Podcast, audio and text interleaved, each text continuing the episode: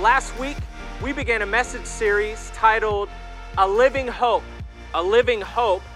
And uh, we based that sermon series, I, I believe in my heart, I have one more week, and so this may go into next week, but um, we based that series off of 1 Peter chapter 1, verse 3, and it uh, says this it says, Celebrate with praises the God and Father of our Lord Jesus Christ. Let's, let's go ahead and say this together.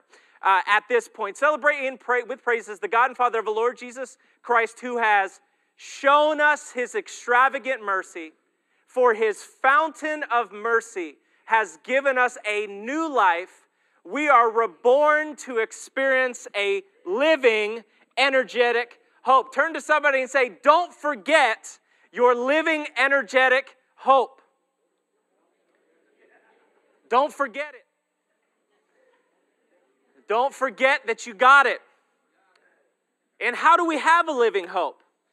The end of 1 Peter chapter 1 verse 3 which is where we ended last week reveals that. It says, "We are reborn to experience a living and energetic hope through the resurrection of Jesus Christ."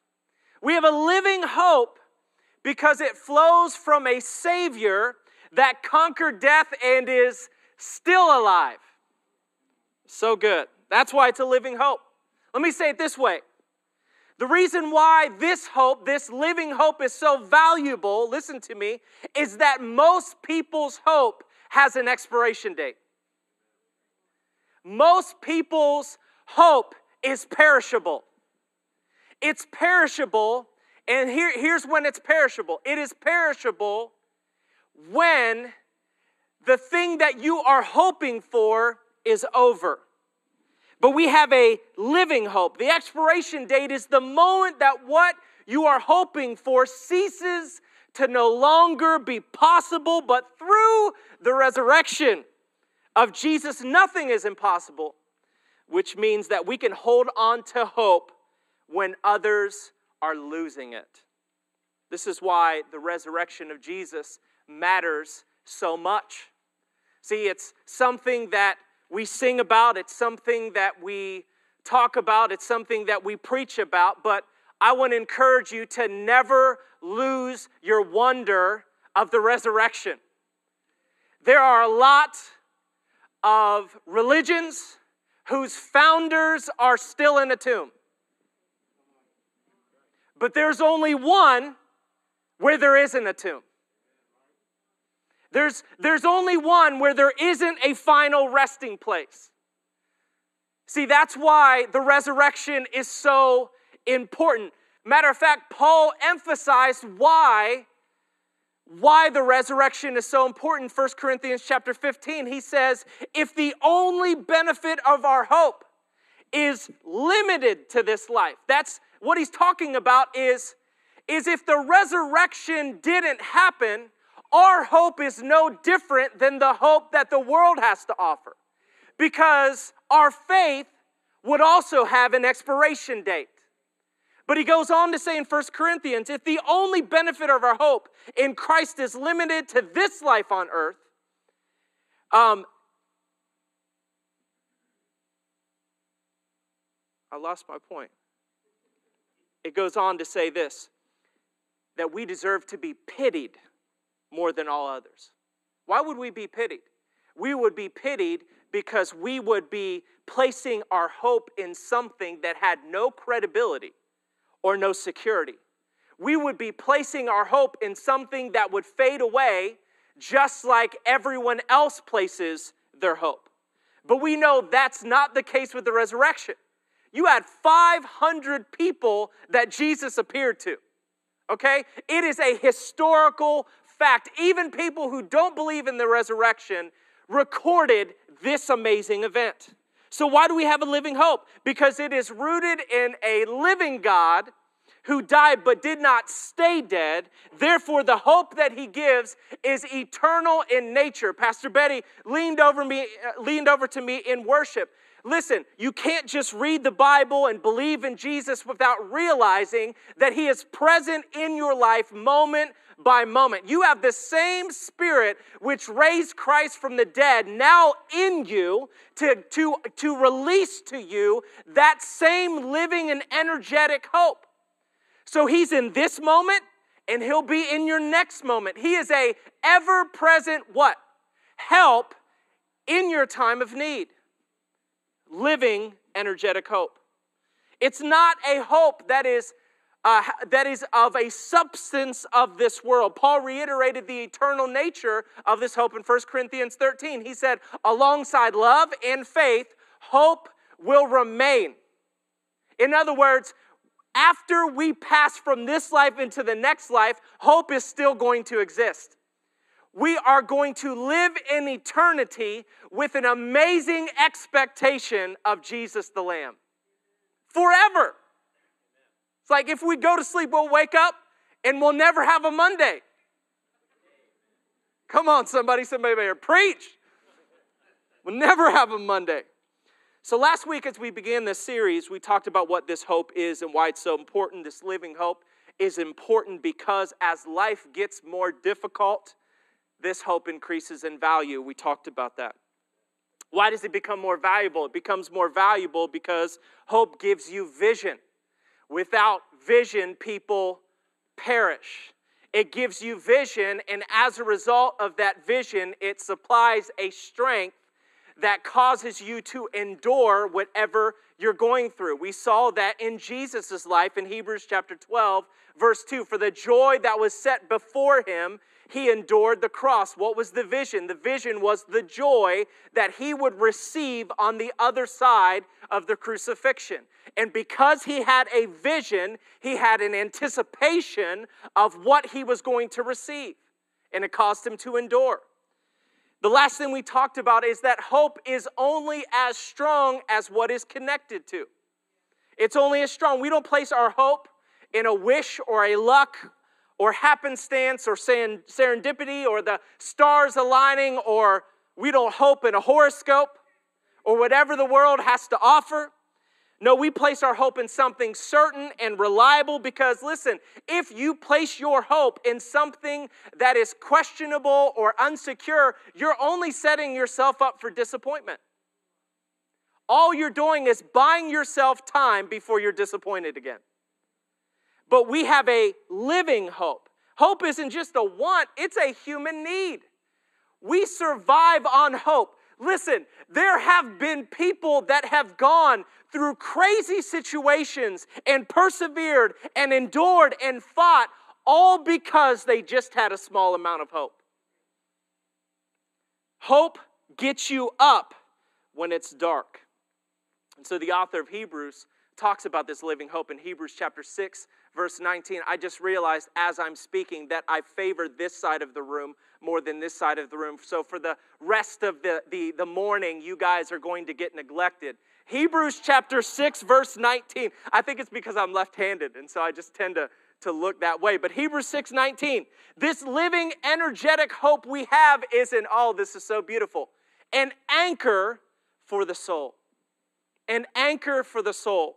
A hope of both sure and reliable. Why is it reliable? Because it is one which enters within the veil, where Jesus has entered as a forerunner for us, having become a high priest forever according to the order of Melchizedek. This is where I want to spend the rest of the morning. I want to talk about this anchor for our soul. This anchor for our soul. Such a beautiful word picture. Will you just bow your heads, close your eyes, join me as we pray? Father, your word is so living and alive, sharper than any double edged sword, judging our thoughts and our intentions of heart dividing soul and spirit, joint and marrow.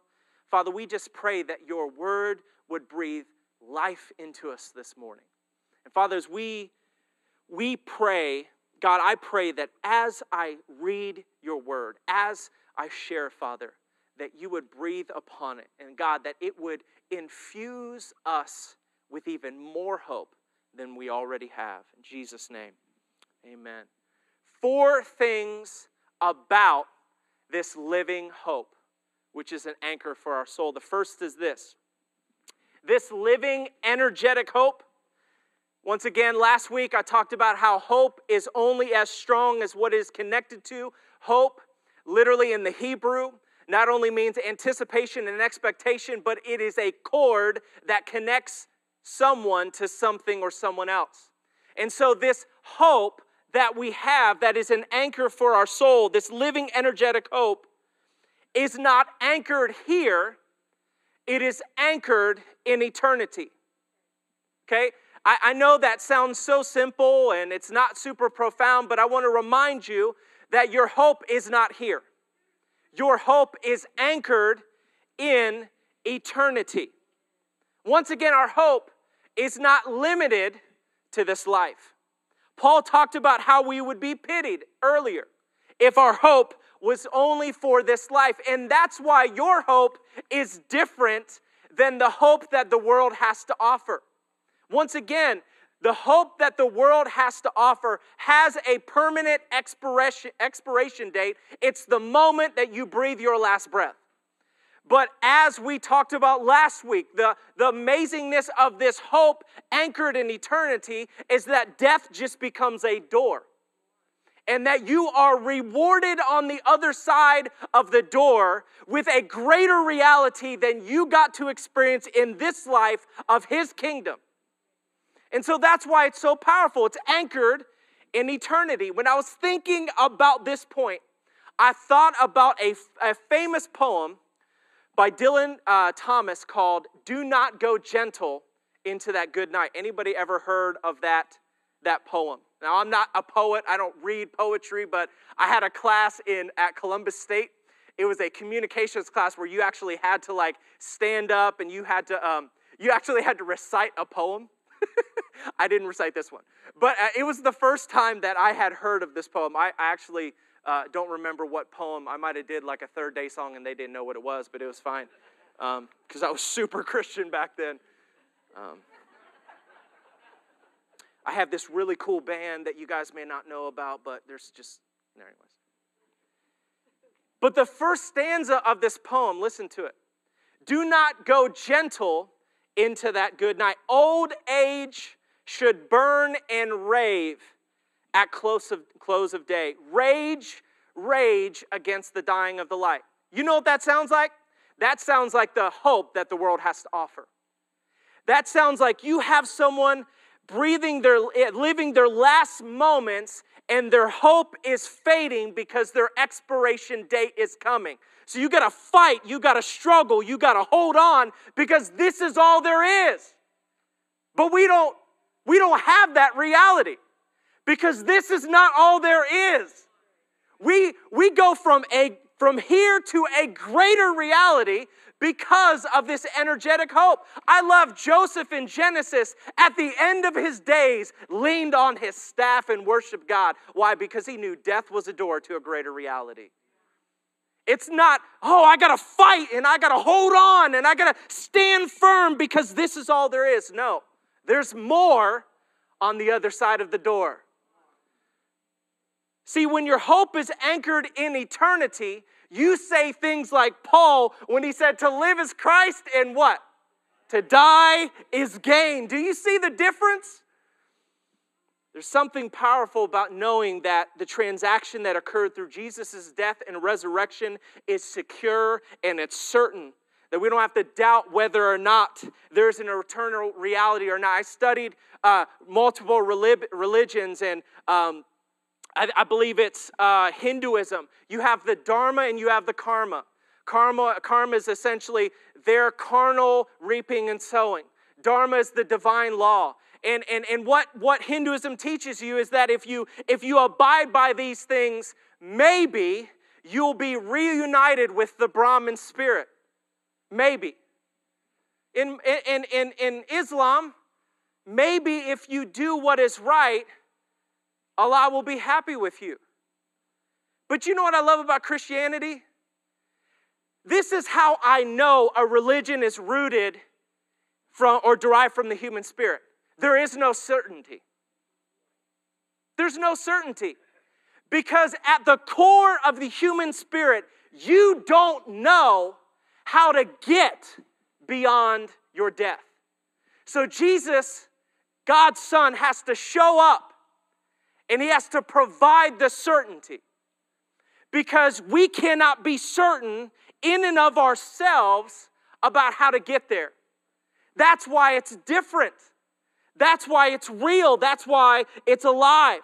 There's something powerful about knowing that the transaction that occurred through Jesus' death and re- resurrection is certain and secure. You don't have to doubt it as to whether it's real or not. These disciples, let me just allow this to sink in because I know this is something that can slip your mind when you're reading the gospel. But these disciples that were writing about the resurrection were eyewitnesses.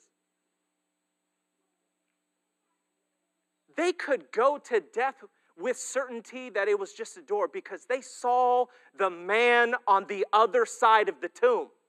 They saw him bleed out of his body on that cross, and their hope was gone. You remember um, uh, leading into to, to uh, Jesus going into Jerusalem? They, when will you restore the kingdom? Are you going in to take over Jerusalem? They thought it was a, a battle of swords to come and restore the kingdom. And he dies on the cross. And what happens? Strike the shepherd, and the sheep scatter. Their hope was gone for three days. And then he appears, and all of a sudden, hope is revived. And they get a revelation like, oh, it wasn't our hope. This kingdom is not limited to this lifetime, it goes beyond that. See, this anchor for our soul is not anchored here, it is anchored in eternity. Though we may be here, our anchor is there. Now, let me tell you, uh, uh, taking it further culturally, contextually, why uh, the, uh, the people reading Hebrews would have understood this. This anchor for the soul, where that has been tethered to Jesus and he has gone as a forerunner. In the Mediterranean Middle East region, boats could not anchor themselves close to the shore. The reason why is because often the shores were super shallow.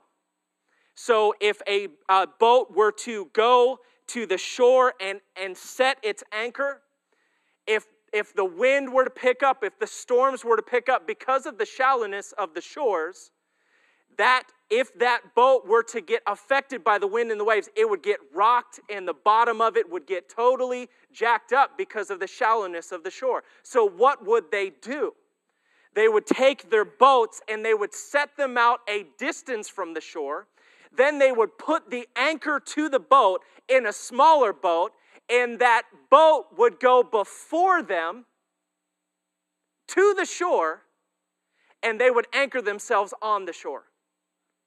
So when they see this scripture, where it says we have this anchor for our soul that is connected to Jesus Christ, our high priest, that has gone as a forerunner. He has gone ahead of us, He's gone before us to anchor ourselves. They totally got it. That's why this is so exciting. Paul is speaking from this reality that your anchor, because here's the reality life if we were to drop our anchor right here, that's what the, uh, the hope of the world is. You have to anchor yourselves wherever you are. But thank God that we serve a Savior that took our anchor for us, and He has already secured our hope on the other side of the door in the place that we are heading. That's what this word picture so why this word picture is so beautiful. See, though we may be here, we are anchored there. This anchor for our soul is not anchored here, it is anchored in eternity. Number two, or actually, I'm going to go further, and we actually talked about this, I believe, in one of the script, in one of the, the verses of the songs, or uh, I believe maybe in something that Amy said, I'm not quite sure, or, or Jill said. John 14, 1 3. Do not let your heart be troubled. Believe God, believe also in me. In my Father's house are many rooms. If that were not so, so I would have told you. Because I am going there to prepare a place for you. And if I go and prepare a place for you, I am coming again and will take you to myself so that where I am, there you will also be. He's setting up shop for you. Our anchor of hope is, is in eternity with Jesus, where we will eventually be. Number two, I don't want you to miss this point. This anchor of hope is an anchor for our soul. It's an anchor for our soul. It's not an anchor just for our spirit, it's an anchor for your soul. What's your soul? Your soul is your mind, your will, your emotions. You ever, you ever um, struggle mentally or with your will or emotionally? It's an anchor for your soul. So it doesn't just it doesn't just affect your spirit. It gives you hope in your mind. It gives you hope in your will. It gives you hope to continue to move forward in your emotions. See, what this means is that this living, energetic hope doesn't just affect our spirits. Now, this matters because how many of you know that your mind needs to be grounded? Your mind needs to be grounded. That's why Scripture says, take thought or take every thought captive. Yeah. Take every thought captive and make it obedient to where your anchor is. Okay? You need an anchor for your mind. What about your will? When you, to, to be frank, where you start to just live, screw this, you need an anchor for your will. You, you need something to stop you from destroying yourself. What about what about your emotions? All over the place, right? You need an anchor for your emotions. So it's not just an anchor for your spirit, it's an anchor for your soul. It's so important. Uh, 1 Thessalonians 5, the author of this, Paul, actually talks just about the anchor for your soul or for your mind specifically. Listen to 1 Thessalonians chapter 5 verse 4 and 5 and verse 8. But you brothers and sisters are not in darkness so that the day would overtake you like a thief. That, that, how relative is that when you're in a per- pandemic? Things are dark, things are grim, things are things the, the, the, the, the world around you can give you anxiety and fear and of, of what's going on. But you, brothers and sisters, are not in darkness, so that the day would overtake you like a thief. For you are all sons of light and sons of day. We are not of night nor of darkness. Verse 8. But since we are of the day or the light, let's be sober, sober, having put on the breastplate of faith and love, and as a helmet, the hope of salvation. Helmets cover the brain, they cover the mind. Put on the helmet of salvation. Paul uses this description, he calls it a hope, a hope helmet. See, that's totally different because when the sky is falling, you don't have to give in to that mentality. You can live in a perpetual state of hope. Number three, this anchor called hope will keep us stable in a storm. Stable in a storm. Do you know that boats don't stabilize themselves? That's the anchor's job. So, your heart can deceive you that you, as a boat, have the strength to stabilize yourself.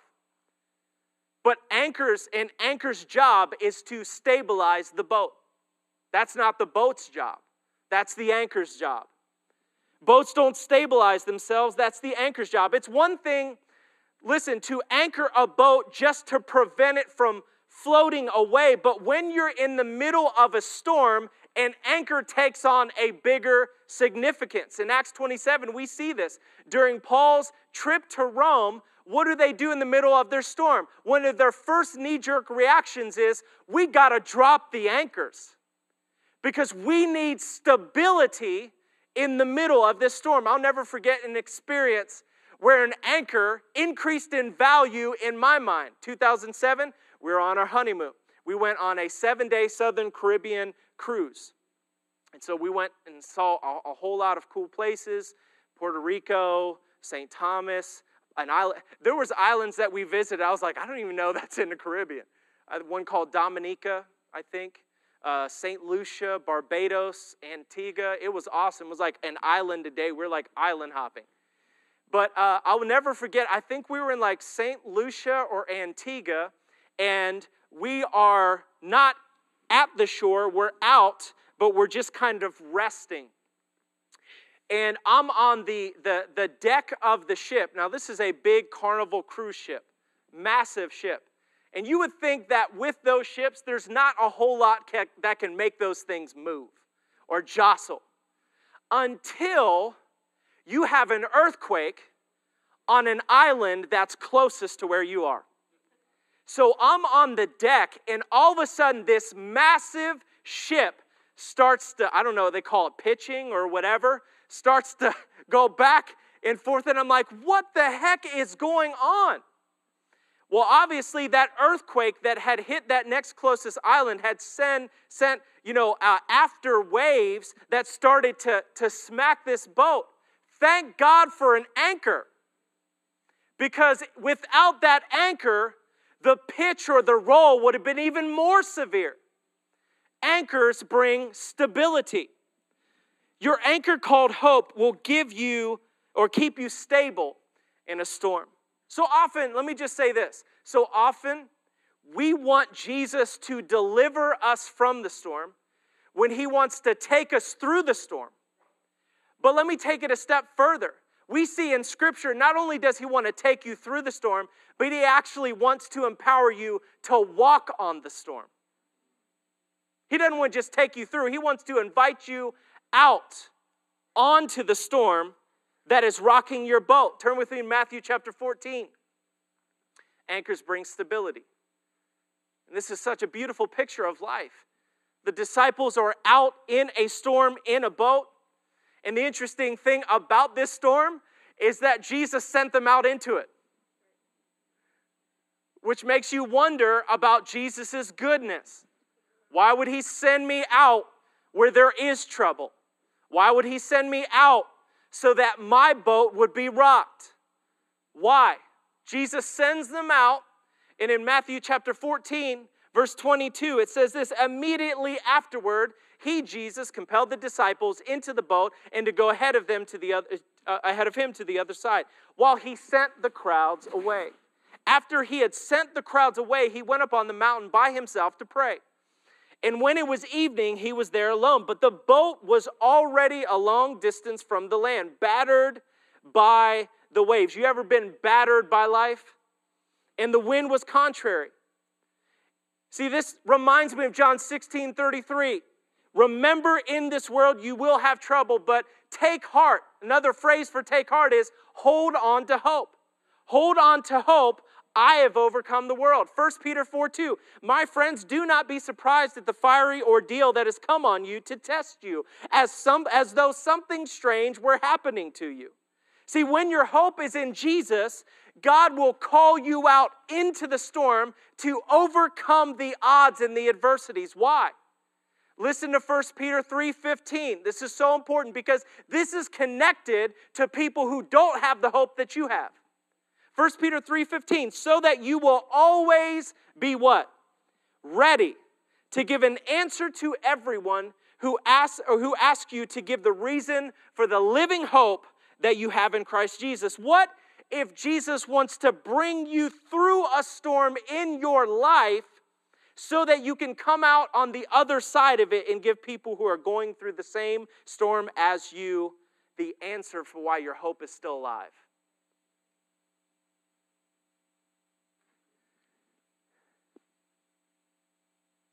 If we have people around us that are looking to the world for a hope that has an expiration date, they're going to need your hope. And so they're going to need to know why you still have hope on the other side of disappointment. Because in this world, we will have disappointment. We will go through trials, we will go through struggles. How is it that you can still have hope in the midst of, it, of your adversity. They want to know the answer. See, you know what that, that answer for your hope is called? It's called a testimony. And people need your testimony. They need your story. If they are close to you and they know your adversities, they know your struggles, they know what you're going through, then they're going to need to know why you still have a living, energetic hope on the inside of you through it. So it goes on to say, and in the fourth watch of the night, he came to them walking on the sea. When did Jesus show up? He showed up in the middle of the storm to provide them with an alternative anchor. See, if they were in a boat, they probably had an anchor. But that anchor that they that was provided for them was not going to work for the storm that they were going through. So Jesus shows up on the peak of the storm to provide them with another anchor of hope to bring stability to the ship. Jesus walks on the storm that is shaking you. He doesn't just walk on the water, he walks on the waves. I love that. It speaks of the fact that water, eh, this water is not placid and calm. He's walking on the waves that are buffeting their boat. And it goes on to say, when the disciples saw him walking on the sea, they were terrified and said, It is a ghost, and they cried out in fear. But immediately Jesus spoke to them and said, Take courage. In other words, have hope, it is I. Do not be afraid. Peter responded, said to them, Lord, if it is you, command me to come out on the water. Man, I love Peter. Peter's got FOMO. FOMO is fear of missing out. He saw, he saw Jesus walk in the water. He was like, I want to do what Jesus is doing. You don't hear that from any of the other disciples. So he so he's in the middle of the boat. And remember, it's not calm. See, this is this is I love this type of person. I'm not that person. I would have I'm the person that's not mentioned in the story. I'm the person in the boat. Peter's like, "Hey, let me come out to you." And I'm in the boat talking to the other disciples like, "Peter is dumb. Peter going to die. Peter's going to drown." But we got any Peters in the room? I envy you. I envy the fact that Peter's focus is not on the waves and the buffeting of the ship. Peter's focus is on where is Jesus in the middle of the storm because I want to be where he's, he's at. And so Peter is right here. And he says, and G, he asked he asked Jesus, "Let me come out." And it goes on to say in verse 29, he said to, he said to Peter, "Come out here." And Peter got out of the boat and walked on the water and came toward Jesus. I'm telling you, this is where the life of the believer is supposed to be. The life of the believer is not in the boat. I love the quote that says, Ships are safe on the shore, but that's not what ships are made for. I love that quote. This is where the life of the believer is supposed to be, not in the boat. Matter of fact, in 2009, 2007, Betty gave me a prophetic word. And I love this because she was being polite and, and, and, you know, not like, she was being tasteful with it. She said, It's time for you to get your feet and your backside out of the boat. she was like, You're not a Peter now, but you will be a Peter. And that has stuck with me every time I read this story. See, I love this, this, this story because it's actually a fulfillment of an Old Testament prophecy. Look at Isaiah 43. When you pass through the waters, I will be with you. Come on. Maybe Peter knew Isaiah 43 and he was like, My time, I'm going to test this word. Notice it says when, not if. When, not if. When you pass through the waters, I will be with you. And through the rivers, they will not overflow you. Flow you. When you walk through the fire, you will not be scorched, nor will the flame burn you. For I am the Lord your God, the Holy One of Israel, your Savior. Listen to me. Forget what happened to Peter after this moment. I want you to, I want you to focus on the fact that for a moment, Peter was walking on what was rocking the disciples' boat. Forget that he, forget that he sunk. For a moment, he was walking on what was rocking the disciples' boat. That's where we're supposed to be. when we see other people's boats getting rocked, we're walking through the same thing that's rocking their boat, and they're like, How are you walking on this? How are you surviving? How are you still standing? How have you overcome this trial or this adversity? Or how are you not disappointed when you have every right to be disappointed? I got a hope that is an anchor for my soul. It is certain, it is secure, it is reliable, it's on the other side of death. So I'm good. It's not here, it's on the shore because my forerunner has gone before me to set it in a secure place. See, this is why our hope matters. You got the answer. His name is Jesus. Christ Jesus, the hope of glory. He's in you. See, when we have hope in Jesus, we can go through whatever storm of life and come out on the other side still standing, still strong, still secure, still confident, like Paul, hard pressed but not crushed, perplexed but not without hope, persecuted but not abandoned, struck down but not destroyed. And I'm telling you, with this living hope, as our anchor, we are going to be able to go through storms and walk on storms, and there will be people around us that will want to know the answer for why we still have hope. Last one. This anchor, man, this last one is big. This anchor will keep you from drifting. It'll keep you from drifting. You ever drift? Yep. You ever drift?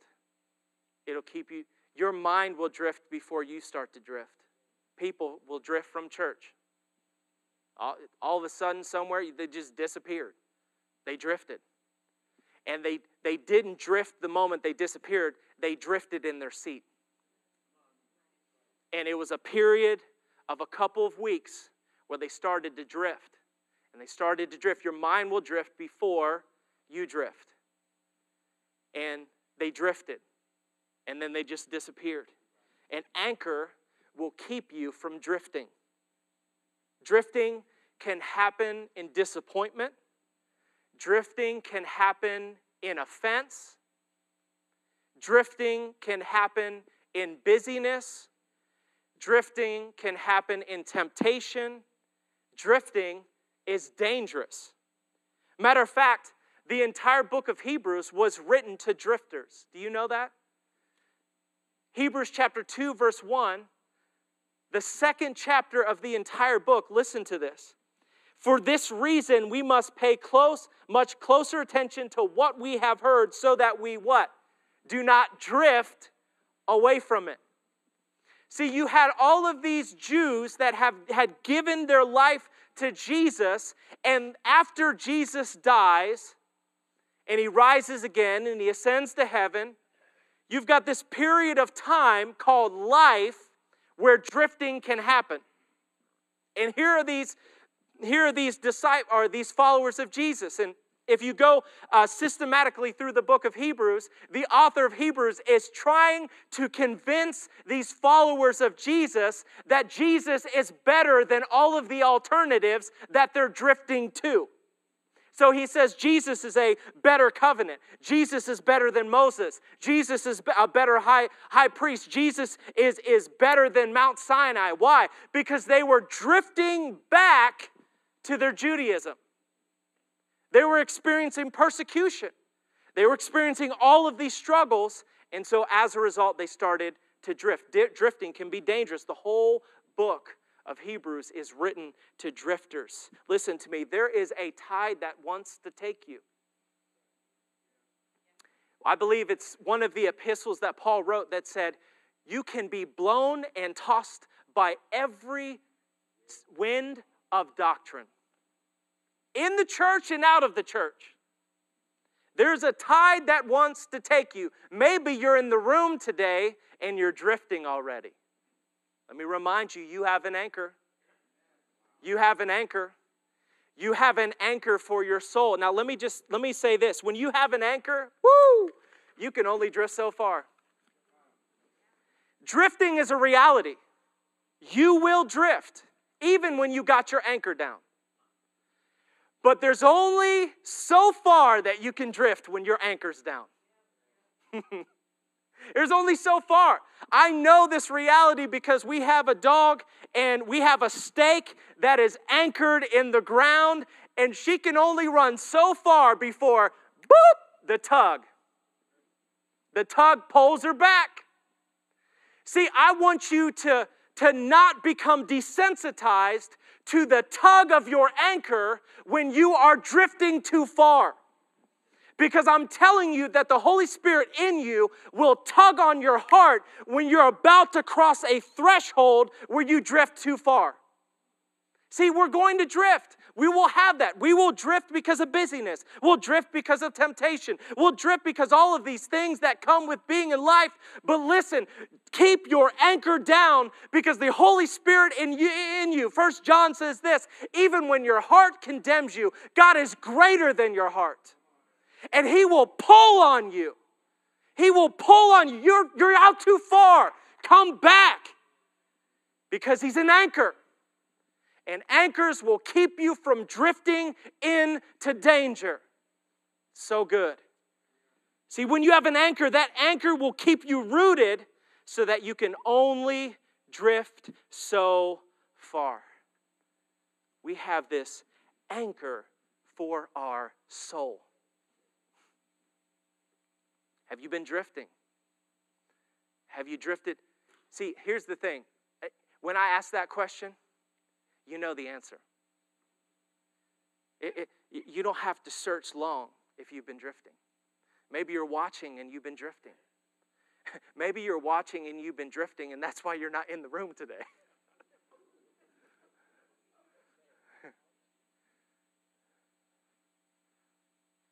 have you been drifting? We have this anchor that will pull us back in. I want to encourage you with John 15, and then we're going to close. And I know it sounds like, seems like it's gone fast, but it's 11:20, y'all. John 15. Maybe it didn't go fast for you; it went fast for me. You're like, "Whoo! Thank God." Listen. Jesus says this to the disciples, and he says this contextually because he knows he's going to die. He knows that three days he's going to be in the grave, then he's going to be resurrected. He, he knows those things, but they, they don't know what the future is to hold. And I want you to, to read this passage of Scripture with that in mind. John 15, 4 and 5. Abide in me, and I in you. As the branch cannot bear fruit of itself unless it abides in the vine, so neither can you unless you abide in me. I am the vine, you are the branches. The one who remains in me and I in him bears much fruit, for apart from me, you can do nothing. Listen, that word remain or abide, you know what that is? Anchor yourself. Anchor yourself to me. See, this is where things get, get hard. If you don't use your anchor,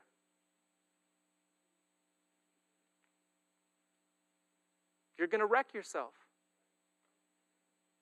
You got to use the anchor.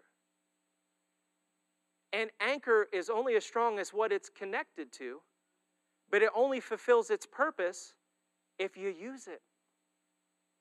So you got to lean on your anchor when things are going wrong, when things are tough, when things are hard. Now, I want to encourage you. Uh, it's interesting because uh, Paul when he was on his ship in the middle of that storm, they dropped their anchors, but they also cut their anchors loose and they shipwrecked. Don't cut your anchor loose when you're going through something because it will only be a matter of time before you drift into danger. See, our hope is anchored in eternity. Our hope is an anchor for our mind our will and our emotions, our hope will keep us stable in the middle of a storm. We won't just be stable in the middle of the storm, we'll be stable on the storm. And our hope will keep us from drifting. Drifting into danger, drifting too far, drifting will happen, but is it is far less severe when your anchor's down. Will you stand with me? Hebrews chapter 6 as we close. This hope we have is an anchor for the soul. A hope both sure and reliable because it is one that has gone before us, which enters within the veil, where Jesus has entered as a forerunner for us, having become a high priest forever, according to the order of Melchizedek. Whew, that anchor is so good. See, the anchor that we call hope is this that no matter what I am going through, because I believe in God's goodness, I can still get through. That's why you can continue to go. God is still going to be good. This is not final for me. If I'm going through something difficult, this is not the end of the road. My best days are ahead of me, even, even if that means on the other side of the door. They are still ahead of you. You are going to get through, but don't cut your anchor loose. If you're in the room and you've been drifting, you know it. I want to encourage you as we pray this morning to bring that before the Lord in repentance. God, I've been drifting. I haven't been holding on to hope. I, I have casted off restraint because I haven't been anchored. And I've lost vision for my life. I've lost sight of the fact that you're good and that I'm going to get through this. I'm going to get to the other side of whatever I'm going through. So if you're in the room this morning and that's you, I just want you to join me as we pray. Father, I lift up to you every person in the room. God, I thank you for the anchor for our soul that is sure and reliable, that has gone before us. Jesus, those that have been drifting in the room, and those that have been drifting that are watching this morning, God, I pray that they, by the Holy Spirit, would experience the tug pulling them back pulling them back to be grounded, pulling them back to be rooted, pulling them back to be anchored so that they don't drift into danger, God. Jesus, I thank you that you are the God of hope with an endless supply of hope that can be applied to whatever circumstance, trial, tribulation, issue, circum, just whatever it may be, God. I thank you, Lord, that you have an endless supply of hope to release to us according to our situation, Father. You will supply us with what we need according to your riches and glory, God. So, Father, I pray that we would be an anchored church, that we would anchor ourselves in hope, lest we drift. In Jesus' name, amen. If you want any prayer, if you're new, I want to invite you forward and I would love to pray for you. Otherwise, we will see you next week. Make sure that you talk and spend some time with people. We love you. God bless you. We'll see you guys next week.